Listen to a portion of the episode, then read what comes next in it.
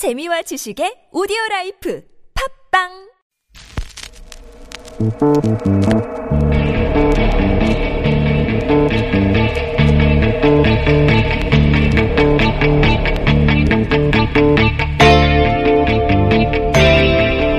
안녕하십니까.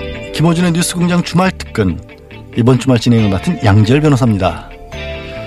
국정농단 사건의 핵심 인물 중 유일하게 불구속 상태였던 우병우 전 청와대 민정수석이 결국 구속됐습니다. 검찰의 세 번째 영장 청구 끝에 법원은 혐의 사실이 소명되고 증거 인멸 우려도 있다고 판결했습니다. 그럼 법원 결정에 일관성이 없는 것 아닌가 하는 세간의 시선은 또 있는 것이 사실입니다. 대법원 사법개혁 실무준비단이 사법신뢰 제고, 재판 중심의 사법행정을 위한 제도 개선, 법관 인사제도 개편 등 네 가지 개혁 과제를 정했습니다. 사법 신뢰, 이제 더 이상 미룰 수 없는 과제가 됐습니다. 12월 16일 토요일 뉴스공장 주말 특근 지금부터 함께 하시겠습니다.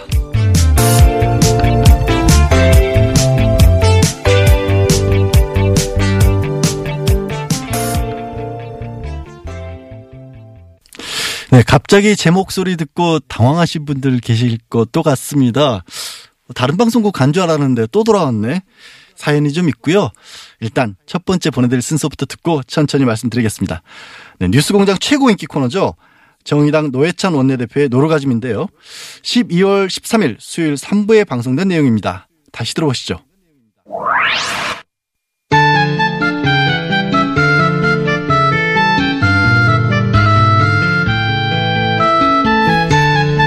노르가즘 정의당 노회찬 원내대표 나오셨습니다. 안녕하십니까. 네, 안녕하십니까. 자, 자유한국당 이제 원내대표시니까 예, 자유한국당 김성태 삼선인데 원내대표가 당선됐습니다. 네. 논평 한마디 해주셔야죠. 같은 원내대표로서. 네. 제가 그 김성태 의원한테 당선되기 전에 예. 제가 표는 없지만 마음으로 한 표 드리겠다고 이렇게 얘기를 했습니다. 네, 속에 없는 말을 하셨고. 예, 원래 이제 김성태 원내대표는 한국노총 출신이에요. 네, 그래서 오랫동안 주시죠. 이제 노동자를 대변해온 역할을 해왔는데 초심으로 돌아가기를 간절히 바라고요. 초심으로 돌아가기를. 그리고 또 원래 좀 정의파예요. 예. 예. 어, 정의파인데 물론 이제 정의가 정의를 찾기 힘든 당이긴 하지만은 어, 좀 이 정의의 편에 서서 문제를 풀도록 예. 기원합니다. 자, 일단 축하 말씀 해주셨고, 실제로는 막 싸우겠죠. 예. 어느 것 하나, 어, 뭐랄까, 같은 편에 설, 어, 일이 없을 것 같은 어떤 두 정당의 원내대표. 근데 이제 노동운동을 하셨기 때문에, 네. 예. 그때도 좀 아셨습니까? 저는 그 굉장히 오래 전부터 알아서 20년 전부터 알았어요. 그렇군요. 예. 예, 그래서 막말하기 힘드시겠군요. 예, 뉴스 공장에서 배출한 3호 예, 대표입니다. 그 뉴스 공장이 구정 코너 하셨던 그러다가 대표 되셨던 분들 중에 끝이 좋은 분이 아직 없는데. 김상태 의원님 내일 나오실지 모르니까 그 얘기는 그때 하기라고. 어, 지난주 이제 본격 불거지긴 했는데, 예. 어, 지난주 수요일 코너 이후에 불거진 일이기 때문에, 네. 어, 국민의당에서 이제 박주원 사태가 벌어졌어요. 예. 네, 네. 사실은 한 10년 전쯤의 일인데, 박주원 최고위원이, 어, DJ 비자금 의혹을 이제 제기했던, 그건 좀 무혐의, 그, 어, 뭐랍니까. 벌금 맞았죠. 어, 주승영 의원이 벌금을 그 거의 사실이었다고. 예, 예. 네. 그렇게 맞았는데. 판정이 났죠. 예. 결론이 났는데 그때 실제 자료를 준 사람이 국민당 현재 최고위원이다. 그래서 사실은 국민당 내부에서 난리가 났잖아요. 네. 이, 이 사건의 효과를 두고 한쪽에서는 아, 이제 통합 드라이브에 제동이 걸릴 것이다라고 해석하기도 하고 한쪽에서는 야, 이제는 뭐 이렇게까지 됐으면 친한파의 속성이 이제 뭐 사실상 호남계는 결별 어, 기정사실화 하는 거 아니겠냐. 이렇게 양쪽으로 해석이 갈리는데 어떻게 보십니까? 예, 일단은 그 뭐 주장들이 서로 엇갈리고는 있지만은 시간이 지나면서 뭐 주승영 의원 전 의원이 한 얘기가 예. 그 사실로 좀 확인되는 최근의 인터뷰는 또 박지원 최고는 전혀 그런 적이 없다고 했다고 최근의 인터뷰는 설사 그런 말을 했다 하더라도 이렇게 어, 바뀌었어요. 예, 그래서 여러 가지로 주- 좀 주장이 흔들리고 있어요. 예. 그 사실관계가 흔들리고 있기 때문에 어느 게 사실인지는 거의 이제 짐작이 되고 있는 상황이라고 보여지고 그럼 그런 사람이 어떻게 최고위원을 애초에 어떻게 거기 들어갔는지부터. 했는가 예. 이제 그런 게 이제 문제가 사실 제기되는 거고 좀 친한 진영의 어떤 어이 뭐 신뢰성이라거나 이런 것들이 좀 흠집이 간 건 사실이죠. 인적 구성도 이거 친이게 아니냐 뭐 이런 비판도 있고요. 예, 예. 그래서 바른정당하고 합치려고 하는 거 아니냐 뭐 이런 얘기도 있긴 합니다만 어떻게 전망하십니까? 그래서 결국은 통합하겠다고 계속 갈 거다. 뭐 이 사태가 통합이든 또 그 반대든 결정적 영향을 주지는 않을 것이고요. 흠집 내기 정도는 로 끝날 거는 같은데 제가 볼 때는 뭐 통합 드라이브는 계속 걸 것 같고요. 예. 결국에 사실 이번에 그 대표가 되면서 대표가 되면 지지율 오를 거라고 얘기했지만 지지율이 전혀 오르지 않고 떨어졌죠 오히려. 예, 뭐 광주 같은 데서도 오히려 정의당보다도 더 예. 이렇게 뒤로 빠지는 자유한국당보다 더 떨어진 경우도 예, 있습니다. 상황이죠. 예. 이제 그런 상황에서 지방선거를 돌파하지 못하면은 거의 막이 내려질 수 있다라고 이제 그런 위기감이 에, 지금 국민의당 주류나 또는 바른당에도 예. 그런 위기감이 있는 게 아니냐. 그렇다면은 그런 걸 돌파하기 위해서 이제 통합. 근데 통합이 여러 가지로 이제 그 통합을 하기 위해서 이뤄야 될 것들이 이제 많기 때문에 한 뭐 선거연대 정도까지는 갈 수 있지 않겠는가. 그리고 선거연대를 가게 되면은 서울이나 경기 또는 몇 개 지역에서 나름대로 이렇게 호각세를 갖다가 만들어낼 수도 있다고 보입니다. 통합까지는 안 갈 거라고 보십니까? 그냥 지방선거 전에? 어, 통합 갈 수도 있죠. 근데 통합을 간다는 얘기는 뭔가면은 이제 선거를 앞두고 그 들어올 만큼 나가는 쪽 나가는 쪽이 꽤 있을 수도 있다라고 보여지는 거죠. 지금 에 39석인데 예. 39석인데 13석이 이제 비례대표고 26석이 지역구 의원인데 국민의당 같은 경우에 26석 중에서 호남이 예. 23석이거든요. 네. 나머지가 3석밖에 안 돼요. 예. 또 서울 경기 이렇게 해가지고 3석밖에 안 되기 때문에 그러면 이 3석, 23석의 다는 아니겠지만 상당 부분이 나갈 수 있, 있죠. 예. 나갈 수 있는데 그렇게 되면 굉장히 이 얻는 것이 더 클지 이런 것이 더 클지가 좀 애매한 상황이 되기 때문에 오히려 그렇게 나가주기 이렇게 떨어져 나가도 상관없다고 하는 쪽인 것 같아요. 이제 통합 드라이브 쪽은. 근데 통합하면은 통합하면 호남에서도 지지율이 오른다라고 주장하는데 그거는 온전한 통합일 경우에 그런 것이고 그렇게 나뉘어지게 되면 얘기가 좀 달라지는 것이죠. 그런데 이제 중장기적으로 볼 때는 그게 낫다고 판단한 것 같습니다. 통합을 주장하는 예. 그 지금 그걸 포기하더라도 네. 어, 통합에서 가는 방향 그게 이제 중도 보수 진영에서 전체 범보수를 갖다 아우르겠다라는 네. 이제 그런 구상 장기적 구상이 있는 것 같아요. 그 보수의 적자, 새로운 보수의 적자가 나타났다. 이 프레임으로 안철수 대표가 그 자리를 쓸 수 있겠다고 생각한 것 같습니다. 그래서 자유한국당에서도 떠- 떨어져 나오고 해가지고 그런 구상이 없다면 그냥 단순히 지방선거만을 위해서 이렇게 하는 건 말이 안 되니까요. 그렇죠. 지방선거는 그 시작일 따름인 거죠. 그래서 통합 드라이브는 계속 갈 것 같고 과연 합의 이혼을 하느냐 안 하느냐 예 그건 저희가 박지원 가장 속사장을 잘 박지원 대표에게 묻기로 하고요 문재인 케어에 대해서 또 대한의사협회에서 예, 집회를 가졌습니다. 이건 정의당 입장하고는 또 바- 어, 정반대죠. 예. 예, 일단 문재인 케어의 핵심은 뭔가면은 이제 보장성을 갖다가 더 높이겠다는 예. 겁니다. 그러니까 건강보험 제도는 우리나라에서 실시되고 있는 이 복지제도 중에서 가장 효과가 있는 예. 어, 이 재분배 기능이 가장 이렇게 확이, 그, 실현되고 있는 것으로 다들 인정하고 있는 제도입니다.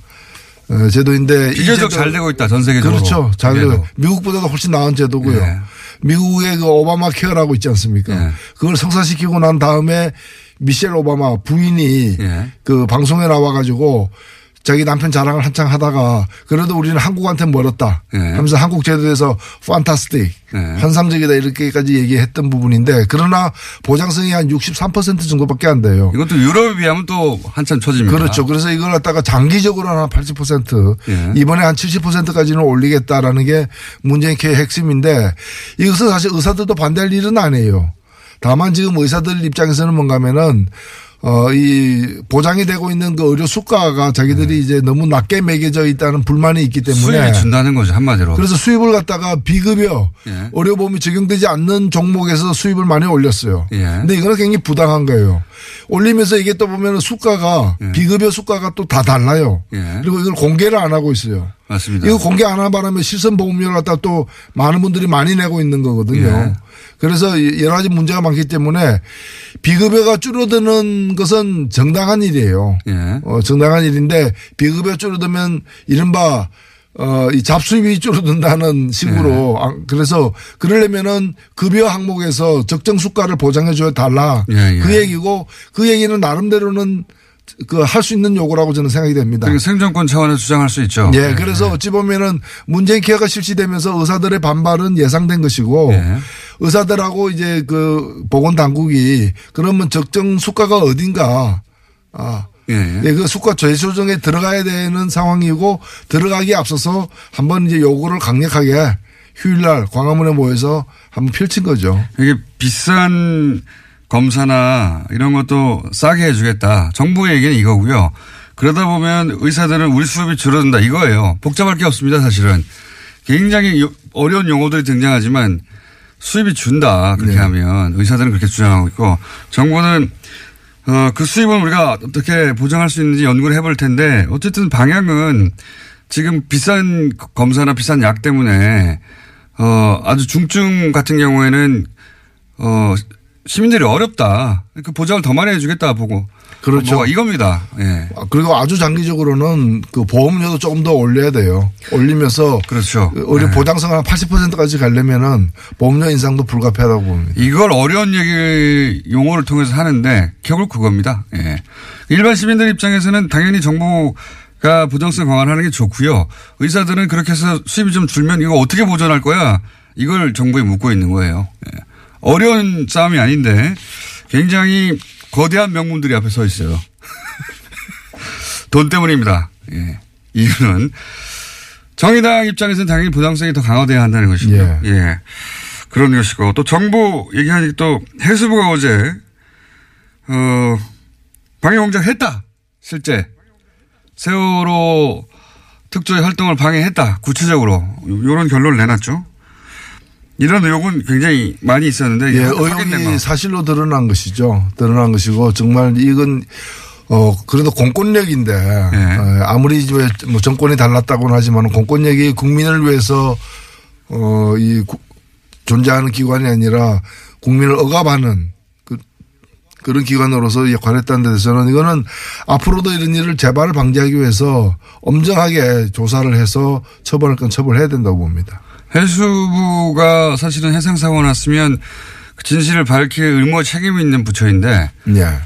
그걸 방해한 거죠. 대통령 당시 박근혜 대통령에게 피해가 갈까봐 그것도 청와대 지시를 받은 어, 그런 정황이 있고 그렇게 해가지고 이제 당한 건 국민이죠. 그 중에서도 실제 아이들이 죽고 그 유가족들이 무슨 그 죄가 있습니까? 유가족들이 가장 큰 상처를 받았던 것이죠. 그러니까요. 예. 예. 무슨 죄가 있습니까? 근데 그거를 정부가 했다는 거예요. 유가족들을 괴롭히고 특조위 활동을 막고 의혹이었는데 이제 최근에 이 흐름은 그 의혹들이 다 사실로 드러나는 뭐 국정 관련해서 그렇고 해- 해수부 관련해서도 그렇고 그 중에 하나입니다. 예.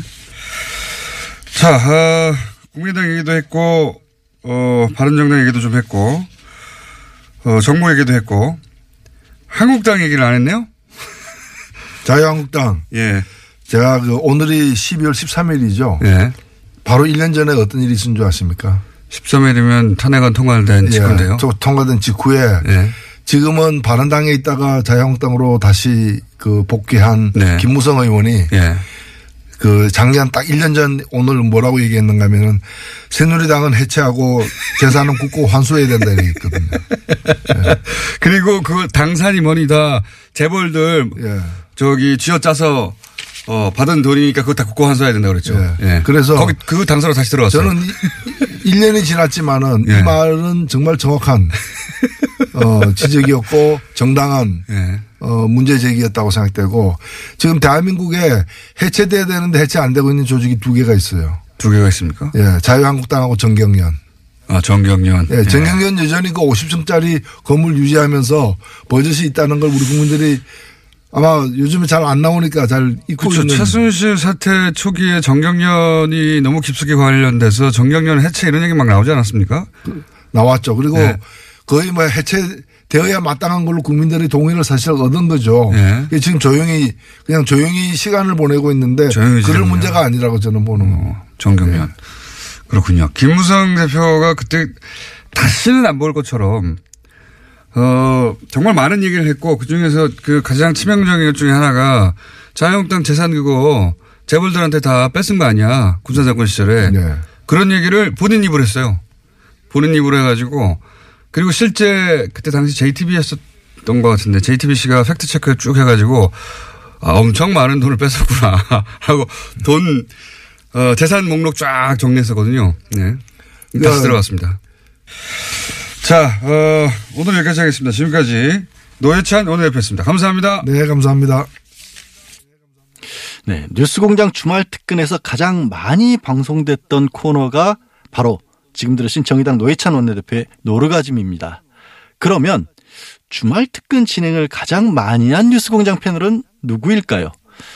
글쎄 답이 좀 너무 쉬운 것 같기도 하긴 한데 아무튼 끝날 때쯤 알려드리겠습니다.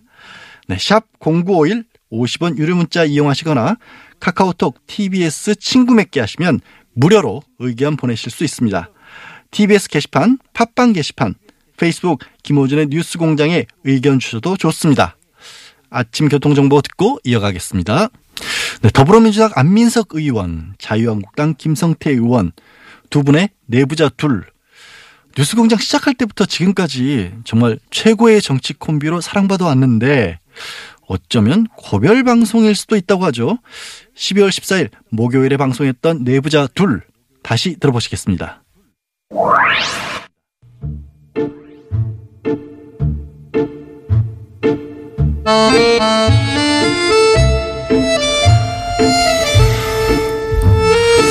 아, 이제 마지막 시간인가요?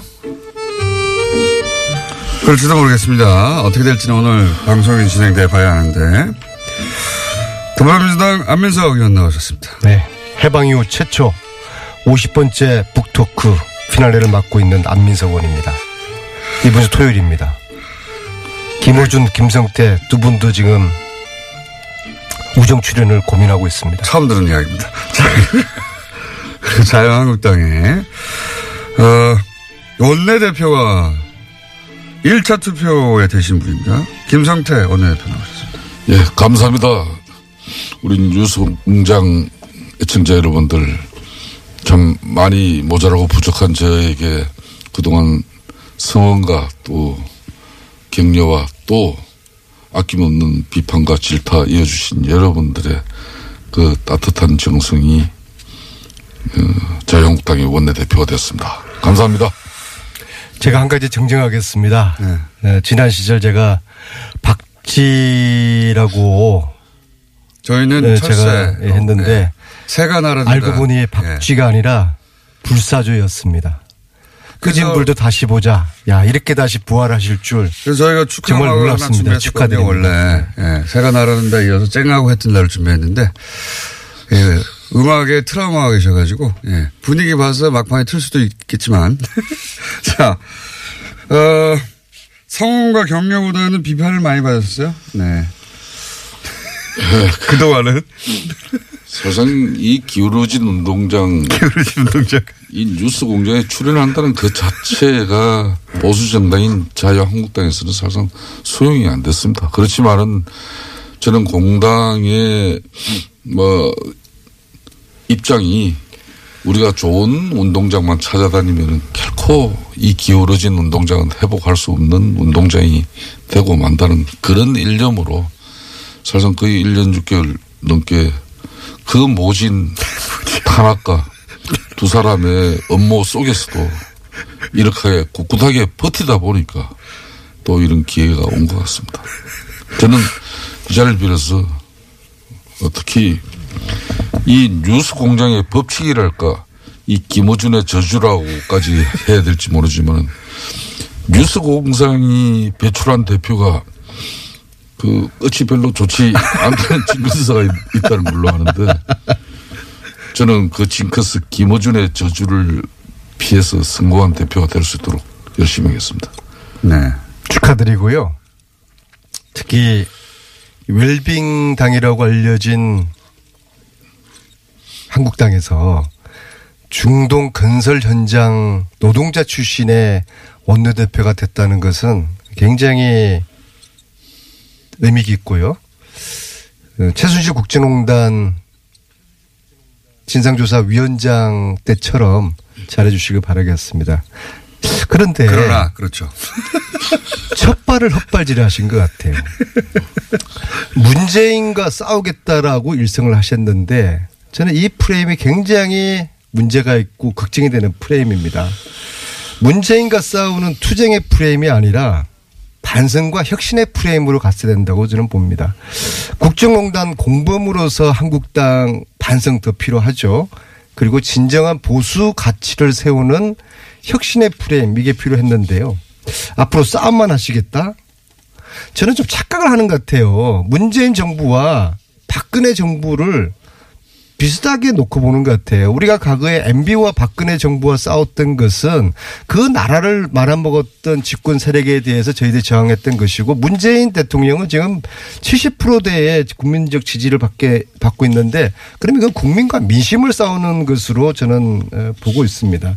싸움만 하겠다? 참 걱정되고요. 저는 오히려 적폐청산을 함께 해서 선의 경쟁을 했으면 좋겠습니다. 특히 최순실 재산몰수 특별법에 김성태 의원님 혼자서만 설명하지 않았습니까? 그거 한 번만 얘기하세요, 그거. 예. 그거 좀 함께 추진하시자고 원내대표 되셨으니까. 예.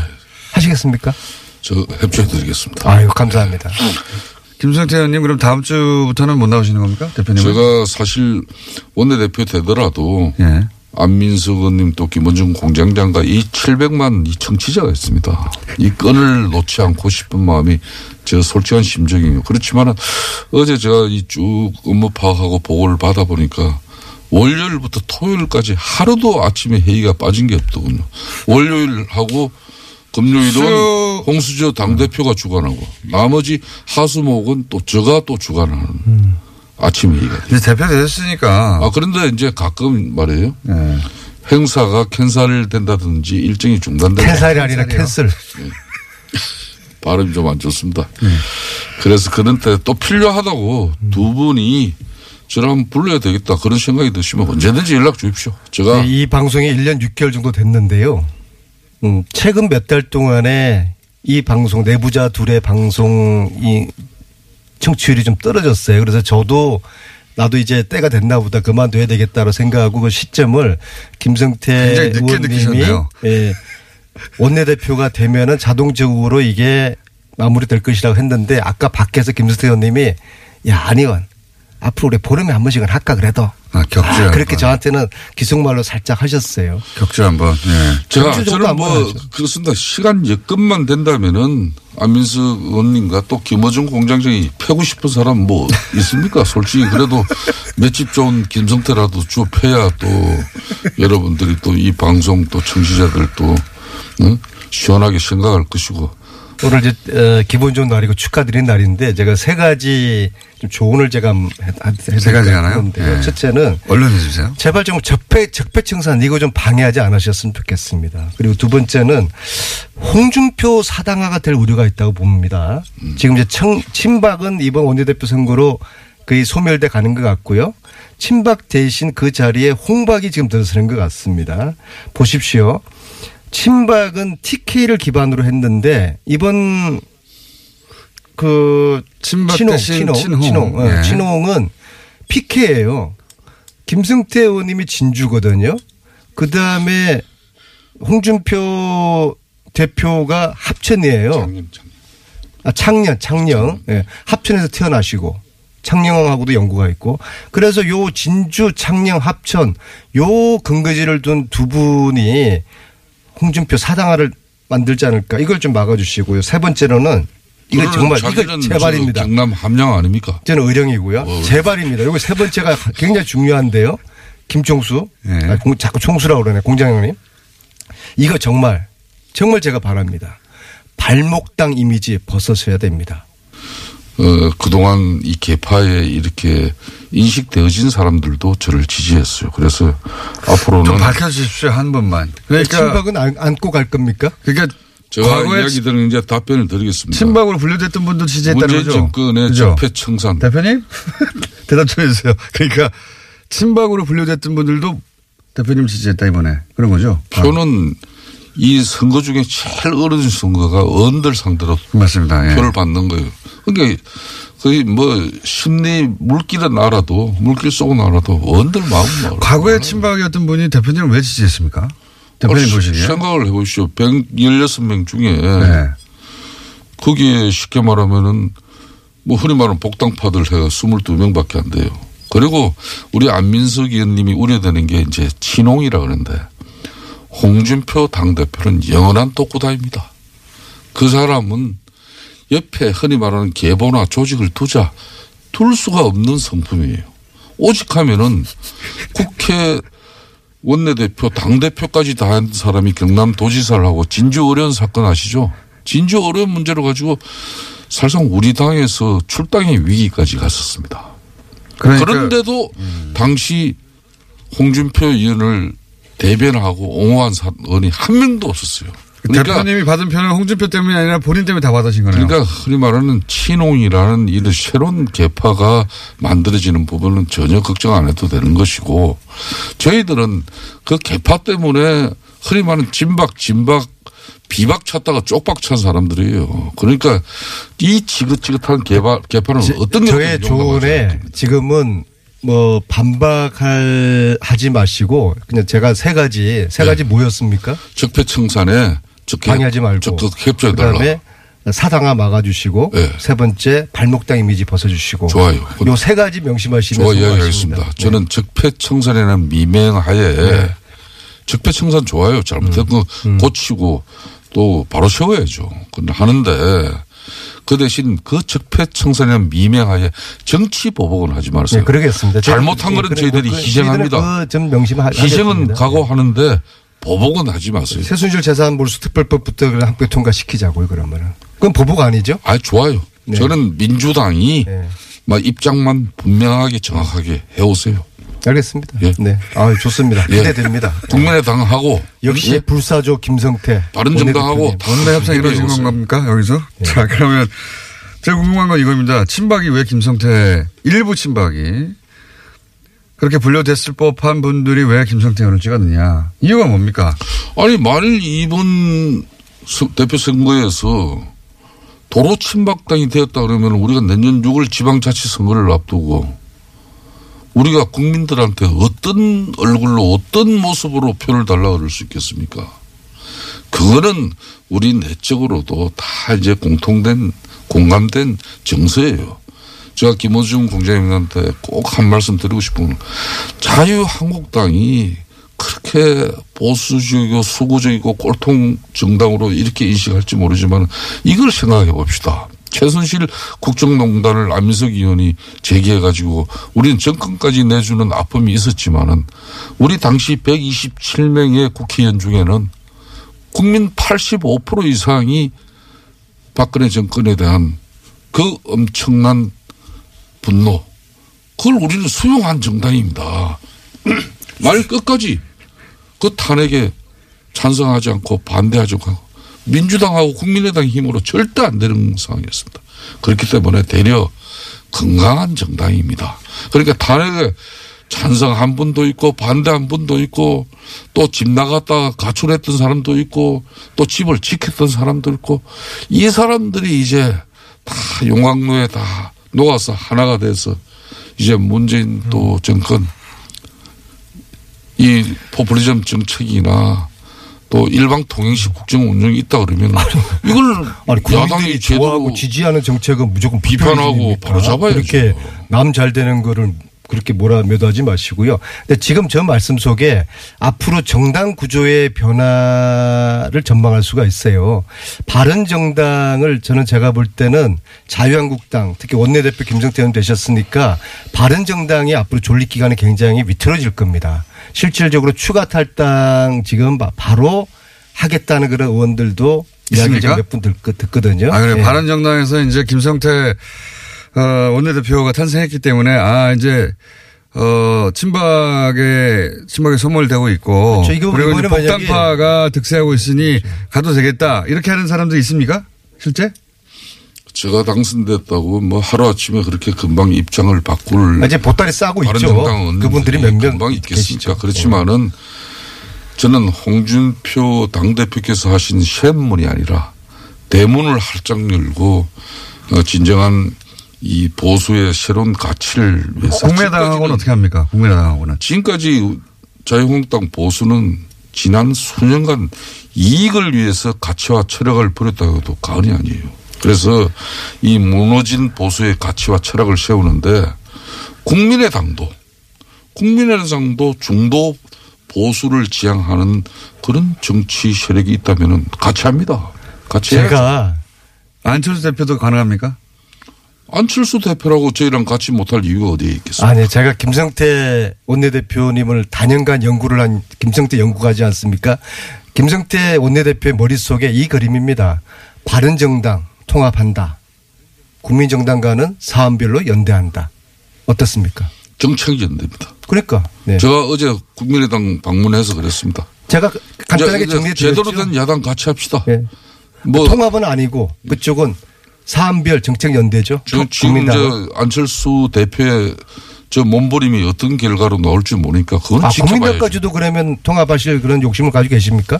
아니 뭐 저는 거기까지 간 적이 없습니다. 그러니까 바른정당과 통합하실 지금 생각을 보수 대통합은 가장 그렇죠. 우선적으로 저희 자유한국당이 해야 됩니다. 그래서 결국에는 원- 어, 김성태 원내대표 체제 하에서 정당 구조는 20대 총선 때처럼 민주당, 국민당, 한국당 그런 3당 안민석, 구조 김성태. 체제로 갈 것 같습니다. 김성태 의원 자유한국당 원내대표가 되시더니 하차하시겠답니다. 이거 내부자 둘을 완전히 없앨지 아니면 격주나 월간으로 횟수를 줄여서 할지는 아직 결론을 내지 못했다고 하는데요. 아 진짜 김성태 원내대표가 뉴스공장이 배출한 세 번째 대표라고 합니다. 아, 어마어마, 어마어마하죠. 뉴스공장 제작진 제보에 따르면 출연을 희망하는 정치인 섭외 요청이 정말 쇄도하고 있다고 하는데요. 1951번님, 그래서일까요? 성공하려면 뉴스 공장으로 오세요. 라는 문자도 주셨습니다. 왠지 맞는 말 같기도 하고요.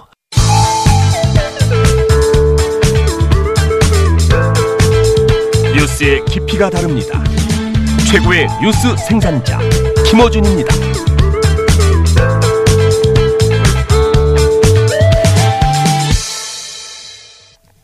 네, 오늘 마지막으로 준비한 코너는 도시건축가 김진애 박사의 도시 이야기입니다.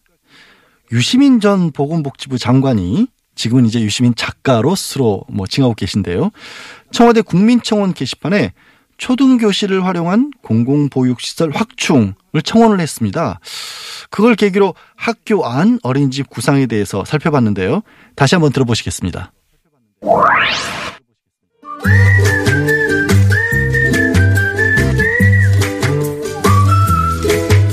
도시건축가 김진애 박사님 나오셨습니다. 안녕하십니까. 네, 안녕하십니까. 오늘은 어떤 주제입니까? 어, 주제가 워낙 오늘은 전혀 김호준 공장장께서 전혀 평소에는 관심 없는 주제. 뭡니까? 그런데 어제 어제 잠깐 언급하는 거 보니까 아 이게 또 심상치 않다. 그 초등학교의 빈 교실을 어린이집으로 활용하는 아, 거. 유시민 어, 전 복지부 장관이 네. 대통령한테 전화도 해도 될 양반이 네. 게시판에 가서 청원을 하고 청와대에 네. 청원을 했죠. 예, 예, 그래서 역시. 예. 유시민 전 장관 정도가 움직여야 그러니까요. 이게 공, 공장장의 마음을 움직일 수 있다. 아니 근데 저희는 이걸 보고 아 우리는 하와이 보내달라는 걸 아니 근데 공장 청와대. 근데 제가 공장장의 마음을 움직일 수 있, 도록 한다는 점에서 저는 굉장히 좋은데 바로 이거예요. 솔직히 정책 이슈에 대해서 평소에 굉장히 또 관심 없거든요. 그러니까 선거할 때마다 네. 정쟁만 하지 정책은 얘기 안 한다고 그러는데 실제 정책 얘기하면 해체를 다 돌아가요. 아니 근데 그 뉴스공장도 그렇잖아요. 맨날 그 남의 이혼사 얘기는 시컬컬 다 얘기를 하면서 네. 정말 많은 사람들의 이 삶에 영향을 미치는 정책 이슈에 대해서는 그냥 덤벙덤벙 넘어가거든요. 근데 어린이집 과 그 초등학교 요즘. 유권자들은 좀 달라지긴 했어요. 아, 아니 유권자들은 다릅니다. 네, 유권자들은 하나 하나를 다 챙, 챙, 챙깁니다. 다 챙기진 않지만 최근에 젊은 세대 특히 예를 들어서 30대 주부 네. 또는 뭐 40대 학부모 네. 이런 분들은 달라요. 그러니까 진짜로. 주택에 관련된 거, 과거하고는 그다음에 달라요. 네. 교육에 관련된 거, 그리고 보육에 관련된 거, 복지에 관련된 거 이런 부분에 대해서 굉장히 꼼꼼하게도 챙기십니다. 지난 대선 때 네. 생각해 보십시오. 바로 그것입니다. 그때 병설 유치원 네. 뭐 반대하는 단설 병설 무슨 뜻인지 잘 네네. 몰랐는데 그런데 갑자기 오 뭐야 이거. 그거 하나 때문에 대선 후보의 지지율이 폭락하잖아요. 그렇죠. 그럴 때 이제 말하는 기운이 많이 기울고 그렇게 되는데, 어, 이번에는 사실은 이제 이게 정확히는 어떻게 됐냐면은 한 벌써 한 3주 정도 됐어요. 3주 네. 전에 어, 법사위에서 제동에 걸렸습니다. 그러니까 예. 이게 이제 보건복지위에서, 복지위에서 이제 이게, 이게 통과를 됐- 됐어요. 예. 초등학교의 빈 교실을 어린이 집으로 사용할 수 있도록 하는 게 네. 통과가 됐는데 법사위에서 제동에 걸린 거예요. 예. 그래서 이제 그때 이슈가 됐죠. 그러면서 법사에서 왜. 제동에 걸렸습니까? 아니, 그러니까 법사에서 제동에 걸린 거는 그러니까 교육위 쪽에서 반대를 하는 거예요. 그리고 이제 그때 이제 법사위로 올라가고 나면은 사실은 정확히 얘기하면 복지위에서 심사할 때 벌써 여러 가지 의견들이 들어와서 했었어야 되는데 이게 아마 조금 조금만 이슈라고 그냥 넘어갔던 모양이에요. 그러니까 법사위에 놀래가지고 이제 사람들 청원을 한 거죠. 네. 근데 이제 그 사이에 어 조금 신기한 건 뭐냐면은 시도 교육감들이 모이셔서 이 법안에 대한 반대하는 성명을 내시기도 하셨습니다. 왜 그럴까요? 그리고 또 어저께는 그냥 듣기로는 무조건 좋은 일인 것 같은데. 그리고 어저께는 드디어, 이제 우리 교육부장 저 부총리께서 예. 이거는 뭐 이거는 어린이집보다는 병설 유치원이 먼저다 이렇게 이제 얘기를 하신 게 거기에 이제 키가 있습니다. 음. 아, 거기에 이제. 어린이집은 유시민 장관이 관심이 있는 복지부 소관입니다. 음. 어, 전 복지부 장관이 충분히 관심 가질 복지부에서 보육을 책임을 지고요. 유치원부터는 교육이 돼가지고 교육부에서 이제 관장을 하는 거죠. 그러니까 이제 지금 병설 유치원 같은 경우에는 학교에서도 가능하면 병설 유치원을 많이 유치를 하는 거로 돼 있고 그런데 그런데도 아직 많이 안 돼 있는데 여기에 어린이집이 먼저 끼어 들어오면 이게 문제가 되지 않겠느냐. 이게 이제 반대의 이유고요.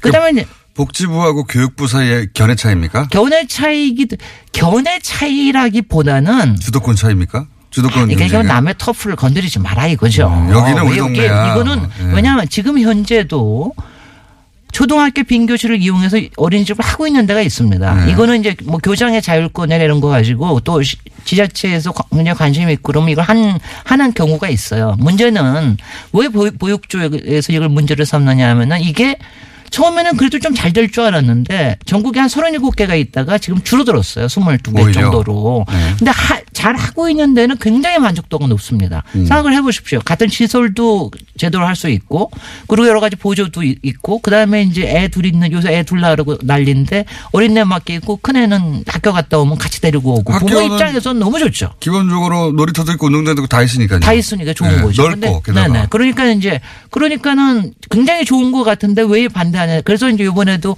아 니네들 사설 어린이집들이 니네 이기심 때문에 반대하는 거 아니냐. 뭐 이런 네. 이제 비판들도 많이 있고 그런데 뭐 그런 것도 없지 않아는 있을 겁니다. 그러니까? 이제 문제는 자체는 그러니까 교육부를 제가 보면 교육부를 너무 패싱을 했어요. 음. 제가 보기에는 이게 이제 사실은 굉장히 우리가 정책을 문재인 정부에서 그런 걸 잘 해야 되는데 음. 어떤 것도 왜냐하면 니네 터프라 그래서 이거 좋은 건데 왜 명분을 따르지 않아 이렇게 막 할 게 아니라 우리가 신뢰를 추구한다는 것 같으면 사실은 서로 설득을 해나가면서 공- 공감대를 끌어내야 되거든요. 그러니까 교육부 관할인 초등학교에 대해서 네. 어, 복지부, 복지부 관할인 어린이집 것을 왜 일로 들고 와가지고 네. 이쪽 우리하고 우리하고 얘기- 일방적으로 예. 일방적으로 하느냐. 우리하고 얘기하지도 않고 네. 이런 이런 게 깔려 있다는 거죠. 그렇죠. 그게 이제 그게 뭐냐면 저는 그게 굉장히 중요한 거고요. 그리고 이제 거기에 음. 보면은 생각합니다. 교육부에서도 이게 저거 하는 게저 병설 유치원 같은 거는 유치원장이 따로 있는 게 아니라 초등학교 원, 교, 교장 선생님이 원장 역할을 대신하거든요. 네. 근데 이제 어린이집에 들어오면은 굉장히 좋을 것 같지만은 거기서 만약 무슨 사고가 생겼다. 음. 그러면 누구 책임이냐. 그 다음에 이제 이 여기서 애들이 섞이는 문제들도 많이 있고 그렇잖아. 이런 거 하나하나를 어떻게 관리하겠느냐. 이런 거에 대한 또 이제 제일 문제가 되는 게 급식에 관련된 문제가 있어요. 급식에 관련된 거를 누가 영양사를 케어를 하느냐 뭐 이런 등등의 여러 가지 디테일 그러니까 공장장은 아유 그런 거뭐다 알아서 하면 되지 이런 게 사실은 굉장히 디테일한 문제들이 있는데 이거를 풀어나가는 게 이게 사실 정책에서 굉장히 잘해야 되는 거죠. 그런 디테일이 결국은 공무원들을 스트레스 받게 하죠. 그러고요. 예. 이게 뭐냐면 저는 이제 요번에 유시민 자- 전 장관의 청원이 네. 아, 그러니까 유시민 장관이 굉장히 영리하시잖아요. 요번에 이제 청원으로 한 것도 영리한 거고. 그런 전략 훌륭한 전략이죠. 아, 네, 네. 그 다음에 또 하나는 저걸 갖다가 법, 법을 통과해 주십시오라는 표현을 쓰지는 않으셨어요. 이거는 법이 되건 말건 이거는 해야 될 일입니다. 그러니까 정부에서 지원을 해 주십시오. 근데 사실 정확하게 말하면 유시민 장관의 말이 맞아요. 왜냐하면 이런 거는 법으로 제도권으로 법에서 제도를 확실히 만들어 놓잖아요. 그럼 그때부터 오히려 더 싸움이 일어납니다. 왜냐하면 법에서 하라고 그러는데 민의를 왜 안 해? 내놔. 뭐, 지- 저기 돈 내놔. 뭐 이런 식으로 되는데 이거를 오히려 여러 가지 인센티브를 줘가면서 하면은 오히려 현장에서 잘 정착이 되게 할 수가 있거든요. 그 저는 어떤 점에서는 어, 제가 이제 아까 얘기한 대로 37개에서 22개를 줄어준 이 중간 사연에는 분명히 문제도 있다는 게 존재를 하거든요. 그러니까 이제 이 부분을 좀 저는 어느 만큼은 좀 기간을 가지고 좀 해보는 게 상당히 필요하다는 생각이 들고요. 그러니까, 그러니까 교육부도 싫어하고 학교의 예를 들어 초등학교 교사분들도 싫어할 수도 있고요. 생각해 보면 그리고 그렇습니다. 그 동네의 사설 교육시설도 싫어할 수 있고 싫어하는 사람들이 있어요. 네, 있습니다. 교육부 입장에서도 야 이거 우리가 관할인데 여기서 훅 들어와가지고 우리하고 논의도 없이 이것도 네. 싫어할 수 있고요. 네. 그러니까 필요하고 그게 옳은 방향인데 이걸 절차적으로 해결하는 게 사실 정부 실력이죠. 그렇습니다. 그게 실력이에요. 이게 이러, 그리고 이거는 실력뿐이 아니라 이런 거는 맵시 있게 해야 돼요. 정말 맞습니다. 맵시 있게. 예. 왜냐하면 잘 다독여, 다독여 가면서. 그리고 이제 우리가 전반적으로 제가 이제 특히 솔직히 학교 시설에 대해서는요, 국토부나 솔직히 우리 건축 쪽에서도 하나도 관여를 못 합니다. 아, 그래요? 근데 거의 관, 그러니까 뭐 실무로 가서 디자인을 하거나 할 때는 관여하지만 네. 정책적으로는 거의 교육부에서 다 알아서 하고 음. 그러거든요. 기- 시설 기준이라든가 복지부는 복지부에서 알아서 하고 그러는데 저는 이게 이제 우리의 저 사실 이게 우리가 한정된 자원을 잘 이용하는 게 중요하잖아요. 근데 네. 우리가 전반적으로 지금 인구 구성 변화나 경제 구조 변화나 사회 변화를 봤을 때 앞으로 우리 공간들이 자꾸 이렇게 복합화되는 게 필요한 추세에 있거든요, 사실은. 주상 복합 나온 지는 아, 오래됐어요. 주상 복합 같은 거는 돈벌이 때만 나온 거고 이제는.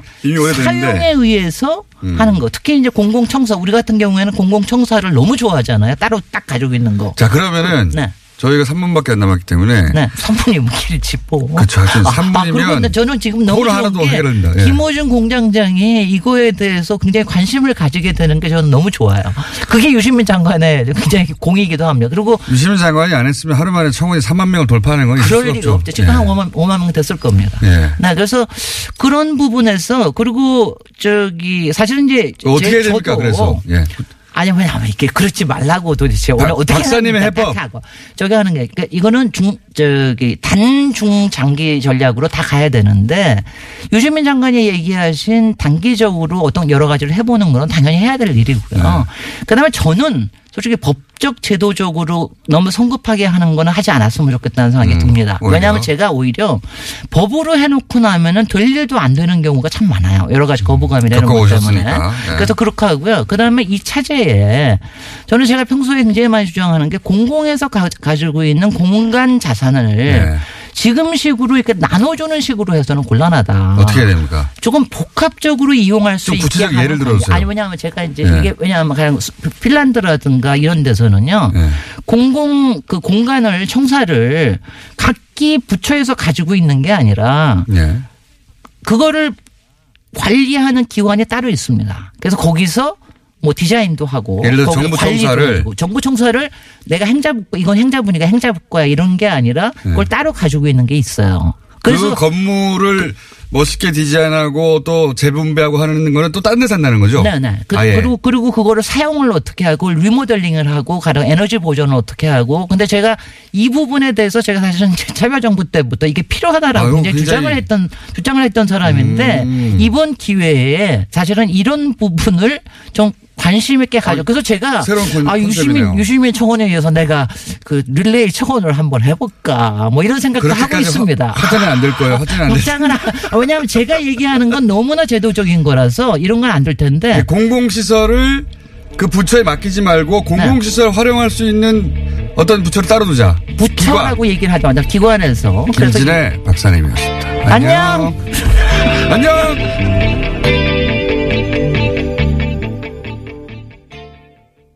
예, 저도 저 안녕을 한번 해볼 걸 그랬습니다. 한 번도 안녕을 못 해본 것 같은데요. 유시민 전 보건복지부 장관, 유 작가님, 청와대에 청원한 이후에 후폭풍이 거셉니다.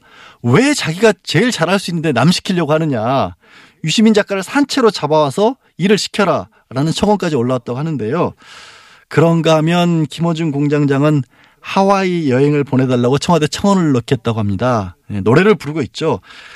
TBS 대표님은 고기로 대신하자라는 주장을 하셨다고 하는데 그래서 뉴스공장 팀에서는 그럼 괌 정도는 어떻냐라고 양보안을 제시했다고 하고요. 과연 합의점을 찾을 수 있을지 모르겠습니다. 뭐 하와이 보내달라는 청와대 청원 이게 말이 되는 얘기인지 대표님 웬만하면 어디라도 좀 보내주십시오. 예? 네, 그럼 저희는 아침 교통 정보 듣고 다시 돌아오겠습니다. 예상하셨겠죠? 네, 주말 특근 진행을 가장 많이 한 뉴스공장 패널은 바로 저 양절입니다. 사실 김어준 뉴스공장을 포함해서 TBS 아침 스타 프로그램에 4년 넘게 출연을 했거든요. 뭐 프로그램 타이틀도 바뀌었고 진행자도 수차례 바뀌었고 심지어 TBS 대표님도 수차례 바뀌셨습니다. 그게 제가 악마로 불리게 된 이유도 김어준 공장장이 어쩜 그렇게 지겹게 들러붙어 있느냐 라면서 악마라는 이름도 붙여줬고 뭐 덕분에 여러분들 사랑 참 분에 넘치게 많이 받아왔거든요. 그런데 제가 당분간 TBS를 떠나게 됐습니다. 네, 뭐 나쁜 일은 아니고요. 다른 방송국 아침 시사 프로그램 진행을 좀 맡게 됐습니다. 그동안 말씀드린 것처럼 너무 뭐 애청해 주시고 사랑해 주시고 지지해 주시고 별명도 많이 붙여주신 여러분 정말 고맙습니다. 뉴스공장 주말 특근 오늘 준비한 순서는 여기까지입니다.